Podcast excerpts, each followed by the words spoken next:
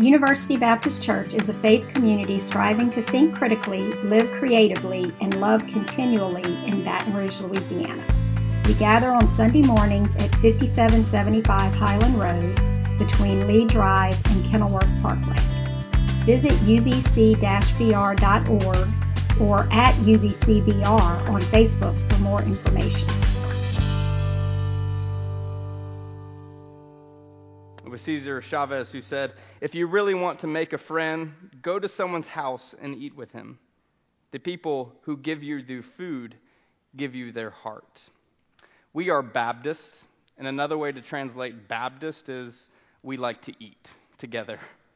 The church has been meeting meals together since Jesus broke bread with his ministry. But more significantly, we put into practice this meal that Jesus brought the disciples together, known as the Lord's Supper or as communion. For many of you, you grew up in a tradition that might have called it the Eucharist. These terms are really synonymous with each other. Eucharist comes from the Greek word Eucharistia, which means thanksgiving.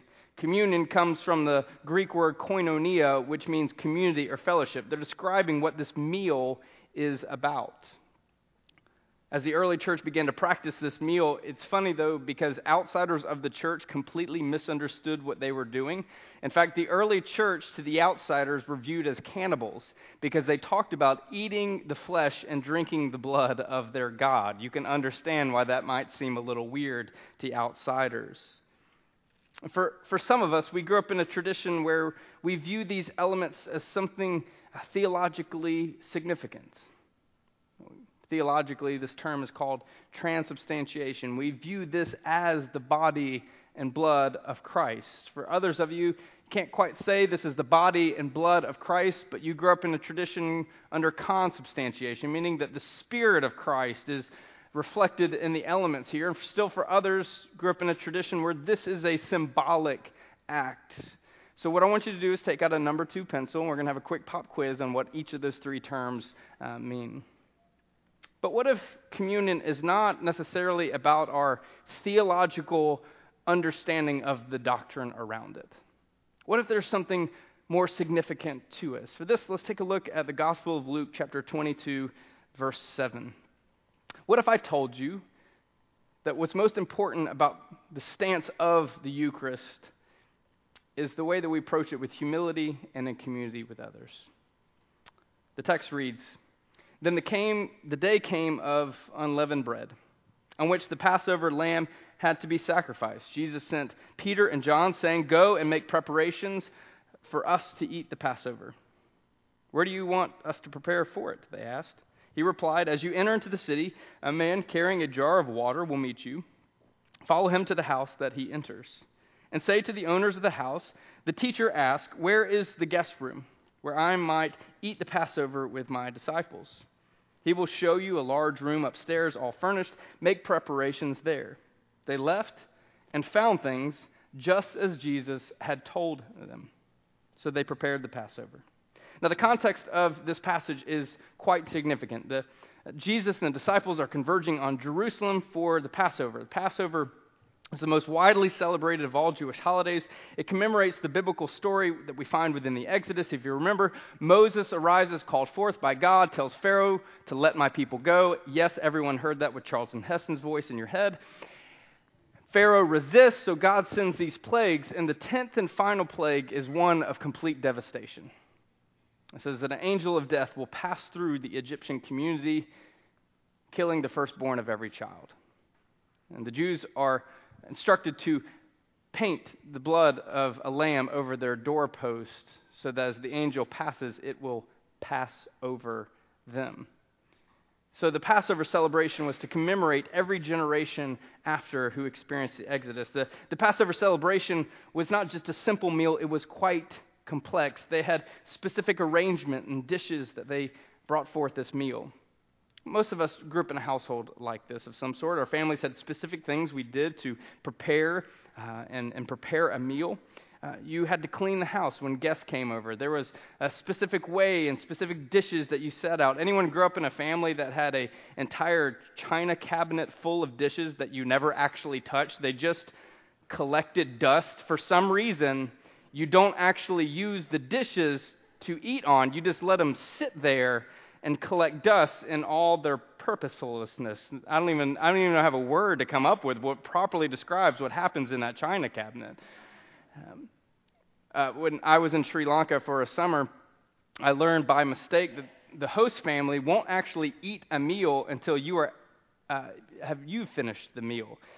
And what I learned after a couple weeks is the food that's on the table is not just your food, it's also their food. So here I was just like filling my belly full of food, and I, in actuality, was eating their food too, uh, to which that was met with a lot of guilt. Anyone have Christmas dishes growing up? Because you eat those like the one time of year. As a kid, I remember getting caught uh, eating cereal out of a Christmas bowl. Um, the table is set, the napkins and utensils are put in a special place. I hate going to a restaurant where you have five forks and spoons and you're not really sure which one to start with.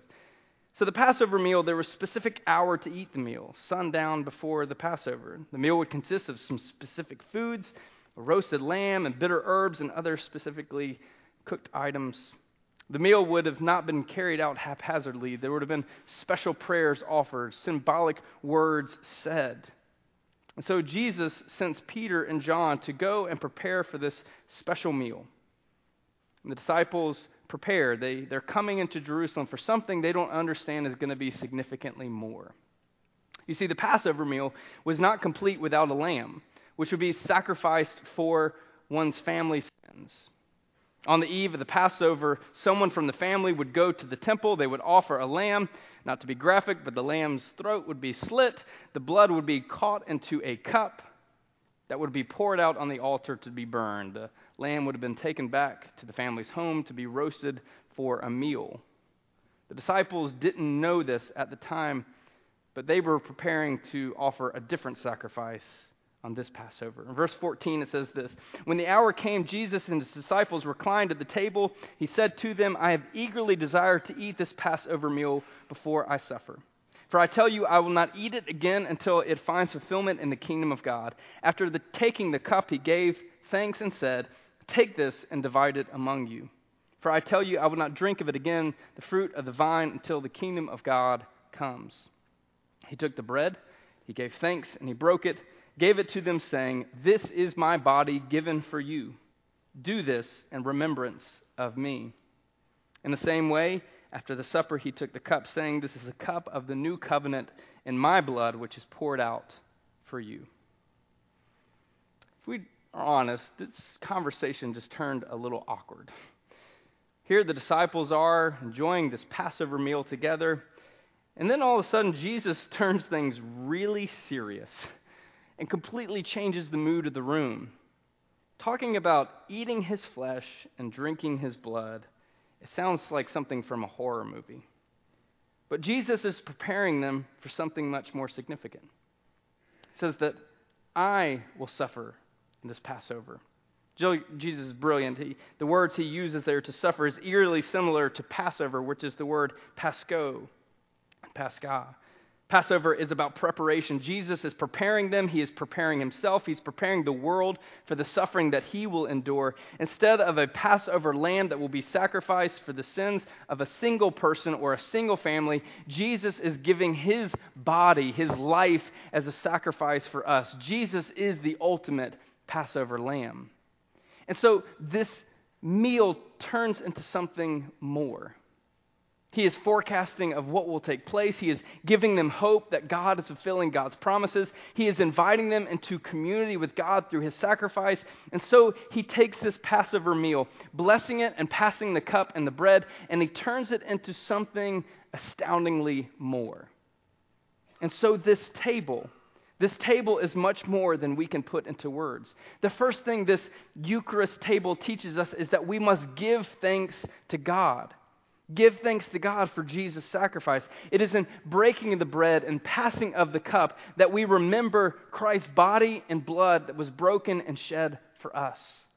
My friend Carol McIntyre so eloquently put it this way Communion is a living parable. The body and the blood language associated with the bread and the wine are naturally linked to Jesus' death. These words are reminders that Jesus died a violent death on a cross killed by the powers that ruled the world. And so we gather around this communion table. We do so with unspeakable gratitude towards God.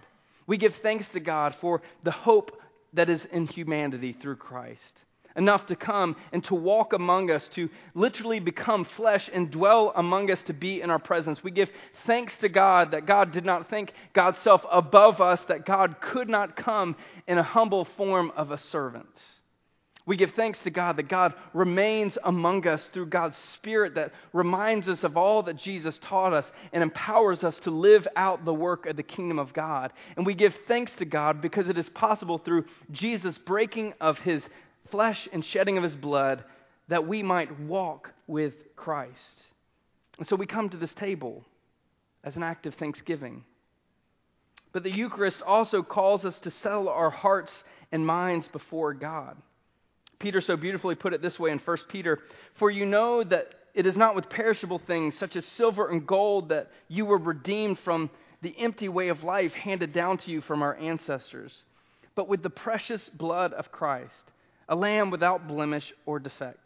Through him you believe in God, who raised him up from the dead and glorified him, and so your faith and hope are in God. Now that you have purified yourself by obeying the truth, so that you might have sincere love for each other, love one another deeply from the heart. You see, this act of remembrance at this table brings us to a place where we prayerfully ask God to forgive, to give us power to change to transform us into something better, into something more loving, into something more gracious, into something more holy. This Eucharist meal calls us to settle our hearts and minds on God, that might, God might lift us up to become something different. Do you examine your heart before you come to this table? Are you grateful for the sacrifice of Christ? Are you challenged to become more like Jesus? Does the sacrifice of Christ bolster you to become something more humble, more of a servant. The table should humble us. It should remind us that salvation doesn't come by our own hands, but by God's. It brings us to a place where we recognize and embrace and follow Christ into something more. As one author put it, in my life, if my life could be understood as a meal of many courses, and let's be honest, most of it actually was, then I finished the starters and I'm limbering up for the main event. So far, of course, I've made a stinking mess of it. I've spilled the wine. I've dropped my cutlery on the floor. I've sprayed the fine linen with my meat sauce. And I've even spat out some of my food because it didn't taste the way I think it should be. How often do we approach this sacred meal with all the mess of our life shoved off to the side? When Christ is inviting us to bring all of ourselves our baggage, and all to this table of fellowship. For it is at this table that our hearts and our minds are transformed and renewed through Christ's grace.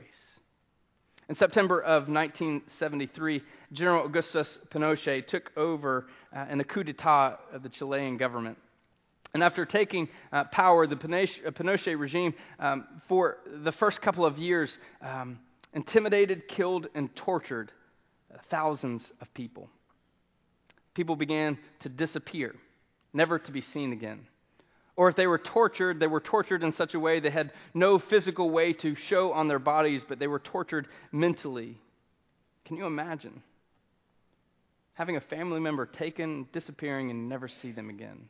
Thousands upon thousands of people. How do you respond if your family or friends or fellow brothers and sisters in Christ are missing? This is the question that the church and its leaders begin to wrestle with in Chile.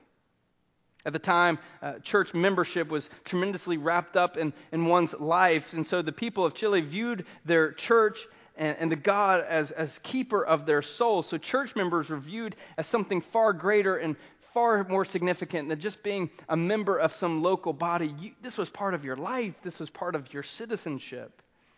So, with this deeply rooted theological understanding within each person, the church began to respond. How do you respond when members of your church are knowingly torturing and murdering other members of your church community? Well, the church responded to excommunicate the torturers, to cut them off from communion and fellowship of the body. The church began to teach the people that if you were torturing and murdering Chileans, you were actually torturing and murdering Christ, the members of Christ's body. So if you are a part of the body and you are doing these things, try living outside the graces of this community and the body of Christ. And as crazy as it sounds, it started working. May we be challenged to see that the body of Christ is called to unity and love. This table that transforms our hearts also calls us to reconcile all wrongs with each other. And this is such a familiar message within the church. It's become so part of our vocabulary of forgiving one another that we've tuned it out so much that we actually don't embrace, reconcile, and forgive each other's of our faults. Christ teaches us in his teaching that before we come and make an offering to God, we must reconcile our wrong with our brothers and sisters. May this table also remind us of the unity and reconciliation that are vital practices of our journey with Christ. But we must also remember that this Eucharist is an act of community. Remembering, this meal took place between Jesus and his disciples. The language that he gives this is in the plural tense, not in the individualistic tense. Yet we live in such an Americanized Christianity where the culture screams, it's, it's about me, it's about taking care of me, it's about getting me what I deserve, that we forget that the church is an act of community together. The great Anthony Bourdain said this Meals make society, holding the fabric together in lots of ways that are charming and interesting the perfect meal, or the best meal, occur in the context that frequently very little to do with food itself. It's about being together. You see, this faith of Christ is inviting us into is, is not a journey that we take alone. It is a journey we take together as a community. Therefore, this act is an act we participate together in community. As we were preparing to move from North Carolina to Louisiana about five months ago, Rebecca Odenwall asked me how the church can best help us settle into this area. And I don't remember exactly what I told her, but I told her something along the lines of spending time with y'all would help make the transition easier. Well, if you know Rebecca Odenwall, then you know she took my simple words and turned it into something brilliant because that's who she is. And with the Pastor Found team, Rebecca put a, a, a plan into place to help us transition by having you as a body, uh, sponsor or host us for a week in June, July, and August. So for three months, you all signed up to care for us through handwritten notes, through coffee visits, through inviting us into your home for tea, bringing us meals, or taking us out for dinner, or showing us around Baton Rouge. You made us a part of this family by opening your tables and your hearts. You made these outsiders feel the overwhelming hospitality of inclusiveness through the simple act of sharing yourselves with us. Since the Eucharist is a meal of community, we must also model the ministry mentality of Jesus by opening this table up for all people. The meal that Jesus had with his disciples was just a continuation of all the meals that Jesus had in his public ministry. And boy, did Jesus love eating meals with prostitutes and tax collectors, diseased people, social outcasts, political and religious rivals, and so called sinners.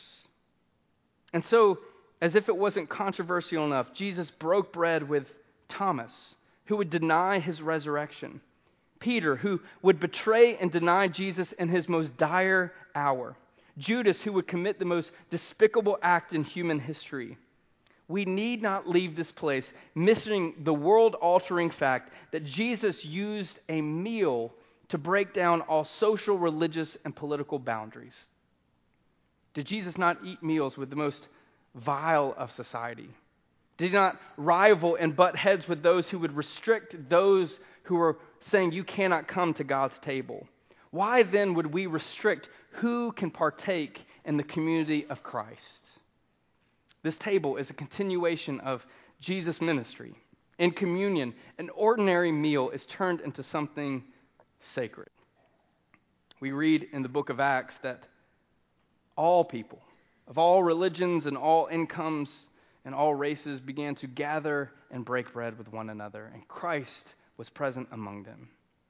For there is no race or political allegiance, economic status, sexuality, physical attributes, self righteousness, or self loathing, completely overwhelmed with brokenness and sin, or pursuing righteousness in God, all are welcome at God's table. If Jesus used a meal to break down walls, what is stopping us from using a meal to break down the walls that we create in our lives? You see, if we are not consumed with self righteousness, but thanksgiving, a God centered heart, a humility of Jesus' sacrifice, it's easier for us to open our table to other people. So may we be a community of people who actively invite others, not just to this table, but to our tables out in Baton Rouge. There is a place at this table for all of us.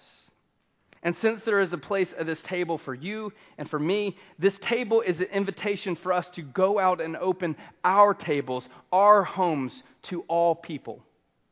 Mahatma Gandhi said, There are people in the world so hungry that God cannot appear to them except in the form of bread. So may this table remind us and empower us to be the body of Christ in the world. May we be a beacon of hope and love and grace and peace and transformation. May we take the message of God, choosing his own brokenness to save our fracturing, to give us wholeness through Christ.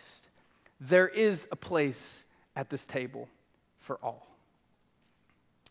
If you will, join me uh, in your bulletins. We have a responsive invitation to the table this morning.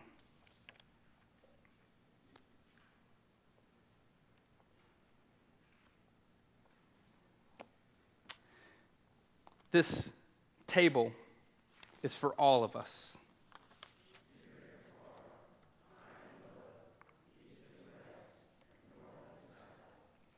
This table is for all of us, but it is not our table.